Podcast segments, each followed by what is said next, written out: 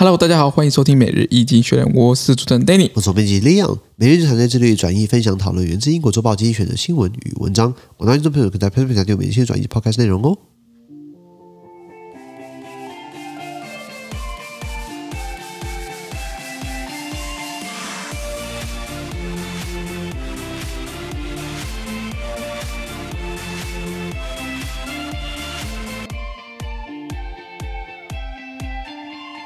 现在你们看到从经济局出来新闻，看到是五月二十号礼拜四的新闻。这次的新闻呢，准备就是 PressPlay 第八百四十八 po 里面哦。没错，我看到这个新闻是 Russia getting closer to a historic debt default。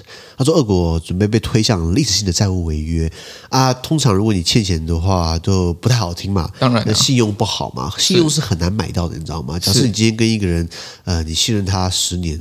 啊，你刚认识十年，都信任他，就他看欠你钱不还，是不是这个信任会灰灰灰飞烟灭？灰飞烟灭。对，所以信用很难取得嘛。那一样嘛，俄罗斯有欠外债啊，本来可以还的，是因为美国呢从中作梗，把他的还款方式给他切断了，搞到俄罗斯债务违约。是的。从一九一七年以来，从他们这个列宁呃推翻了沙俄帝国，成立了这个苏维埃 whatever 共和国苏联嘛，然后到现在俄罗斯联邦一百多年下来都没有违约过，现在要违约了。对呢。呃，第二个我们看到是 The government in Texas gun control in the U.S. 美国的枪支管制哦，因为德州那个枪手，大家看新闻有看到，就是德州的这个一个小镇叫做 Uvalde，Uvalde 它一万多两万人不到，结果发生这么大一个枪击案，其实真的还蛮难过的啦。是的，那当然就是这样。都是这样子，政治人物就开始出来刷声量，说什么啊，我们要强制管制。那其实这东西是结构性因素。呃，在我们的 PressPlay 的付费订阅制，我们给大家完整论述，从法律、政治、社会、文化来看，为什么美国枪支管制这么严重？所以这样的枪枪这样的枪击案，对不对？以后还会再发生。没错。再来，我们看到是专利药物之于获利哦，patent medicines versus profit making。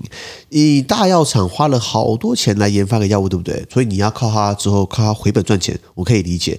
那问题是，今天你假设你要，就是说，就是变人命跟这个药物的专利之间价格，就像今天。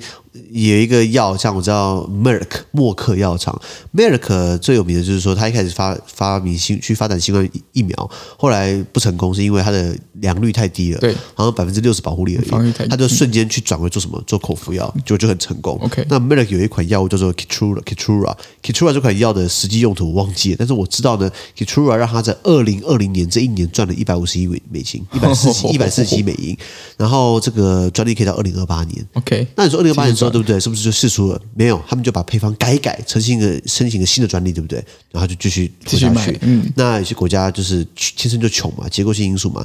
那你到底要不要逼他们把那个试出？可是他可以说，当初我为了要研发砸了好多钱，还是而且很多东西没有研发成功，我们还是砸钱，你知道吗？是啊，是啊，是啊。那像最漂白就辉瑞嘛，这个直接公布我们赚了好几百亿美元，还说什么以后新冠疫苗对一年一年打一剂，赚翻了，你知道吗？是啊，是啊，是啊。最后我们看到的是这个世界经济论坛。在瑞士达沃斯 （World Economic Forum in Davos），呃，Switzerland，瑞士啊。我们知道这种世纪论坛对不对？它只是一个论坛，它是个聊天的形式。为什么那么重要？是因为它吸引到的这些这些讲者啊，都是各国的商业、政治领袖啊、大企业这些大咖。那为什么要去呢？是因为啊，威望很高嘛。我觉得达沃斯从一九七零年代开始是有一个教授，一个日内瓦大学的一个教授呢，他想要开一个这种类似 workshop 研讨会，他找了很多商业的领袖，对不对？后来每年都聚会。然后开始邀请政治人物，就越做越大，做到现在，它是一个很指标性的世界经济论坛。没错。那在德国的慕尼黑好了，也有这种慕尼黑安全会议，它也是一个论坛，也是一个智库办的。但是呢，很多国防部长、总统都会去，包含普丁他也去过。普丁去的话，就大骂北约，然后大骂西方。呃呃，世界论坛这一次呢，呃呃办了，因为之前两年因为疫情没有办嘛，现在要办了。可是他办对不对？又有一些好玩的 mega。是。那内容呢，麻烦参加我们的付费订阅制，完整分析论述给你听哦。资讯都提供在每日一。精选的 Play Play 平台，也大家持续持付费订阅支持我们哦，感谢收听，我们明天见，拜拜。拜拜。